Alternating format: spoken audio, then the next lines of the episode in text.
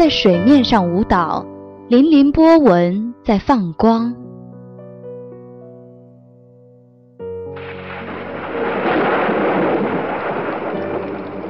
雨渗入泥土中，沁香绿草的芬芳。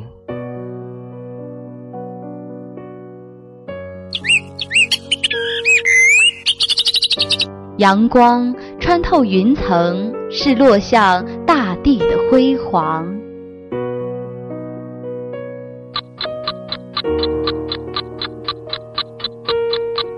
岁月从树林中走过，留下圈圈年轮。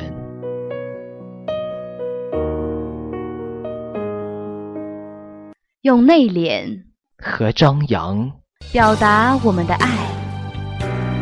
停住在这里，停住在文苑漫步。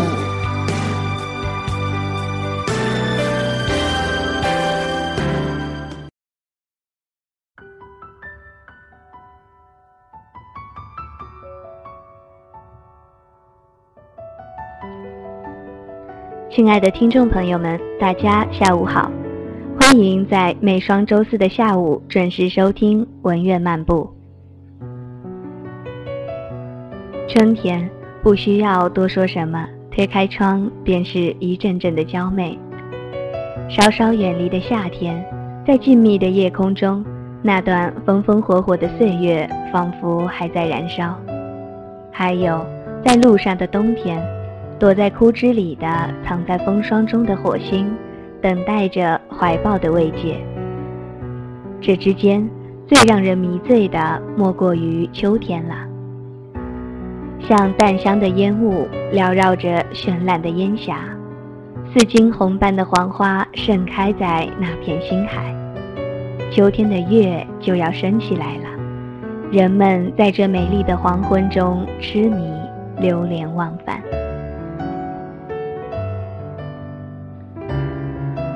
四季的文章，要说琐细，要谈深沉，得数秋天。秋天的况味。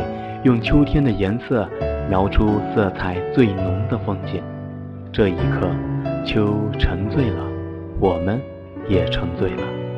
作家林语堂用朴素的文笔记录自己在秋色里的感悟，抒发着自己对秋天的热爱。下面，让我们一起欣赏这篇散文。秋天的黄昏，一人独坐在沙发上抽烟。看烟头白灰之下露出红光，微微透露出暖气，心头的情绪便跟着那蓝烟缭绕而上，一样的轻松，一样的自由。不转眼，燎烟变成缕缕的细丝，慢慢不见了。而那霎时，心上的情绪也跟着消沉于大千世界，所以也不讲那时的情绪。而只讲那时的情绪的况味。待要再划一根洋火，再点起那已点过三四次的雪茄，却因白灰已积得太多而点不着。乃轻轻一弹，烟灰静悄悄地落在铜炉上，其寂静如同我此时用毛笔写在中纸上一样，一点的声息也没有。于是再点起来，一口一口的吞云吐雾，香气扑鼻，宛如红蚁翠微香在爆的情调。于是想到烟，想到这烟一般温馨的热气，想到室中缭绕暗淡的烟霞，想到秋天的意味。这时才忆起，想来诗文上“秋”的含义，并不是这样的。使人联想的是肃杀，是凄凉，是秋扇，是红叶，是荒林，是凄草。然而，秋却有另一意味，没有春天的阳气勃勃，也没有夏天的炎热迫人，也不像冬天之全入于枯槁凋零。我所爱的是秋林古气磅礴气象。有人以老气横秋骂人。是不懂得秋林古色之滋味，在四时中，我于秋是有偏爱的，所以不妨说说。秋是代表成熟，对于春天之明媚娇艳，夏日的茂密浓深，都是过来人了，不足为奇了。所以其色淡，也多黄，有古色苍龙之概，不单以葱翠峥嵘了。这是我所谓秋天的意味。大概我所爱的不是晚秋，是初秋。那时玄气初消，月正圆，蟹正肥，桂花交结，也未陷入凛冽萧瑟气态，这是最值得赏乐的。那时的温和，如我烟上的红灰，只是一股熏熟的温香罢了。或如文人以排脱下笔惊人的格调，而渐趋纯熟练达，弘毅坚实，其文读来有深长意味。这就是庄子所谓“正得秋而万宝成”结识的意义。在人身上，最享乐的就是这一类的事，比如酒以醇以老为佳，烟也有和烈之变，雪茄之佳者远胜于香烟，因其味较和。倘是稍得得法，慢慢的吸完一支。看那红光久发，有无穷的意味。鸦片无不知，然看见人在烟灯上烧，听那微微逼波的声音，也觉得有一种诗意。大概凡是古老、纯熟、熏黄、熟练的事物，都使我得到同样的愉快。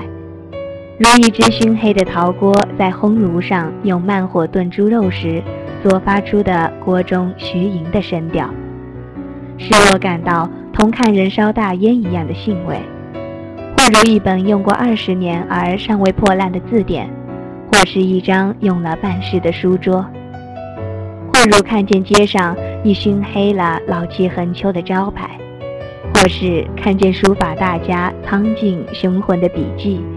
都令人有相同的快乐。人生世上如岁月只有四十，必须要经过这纯熟时期。如女人发育健全、遭遇安顺的，亦必有一时徐娘半老的风韵，为二八佳人所不及者。使我最佩服的是邓肯的佳句：世人只会吟咏春天与恋爱。真无道理。须知秋天的景色更华丽、更辉奇，而秋天的快乐有万倍的雄壮、惊奇、独立。我真可怜那些妇女实践偏狭，使他们错过爱之秋天的宏大的赠赐。若邓肯者，可谓识趣之人。亲爱的听众，亲爱的听众朋友们，今天的文苑漫步就要和大家说再见了，感谢您的收听，我们下期节目再会。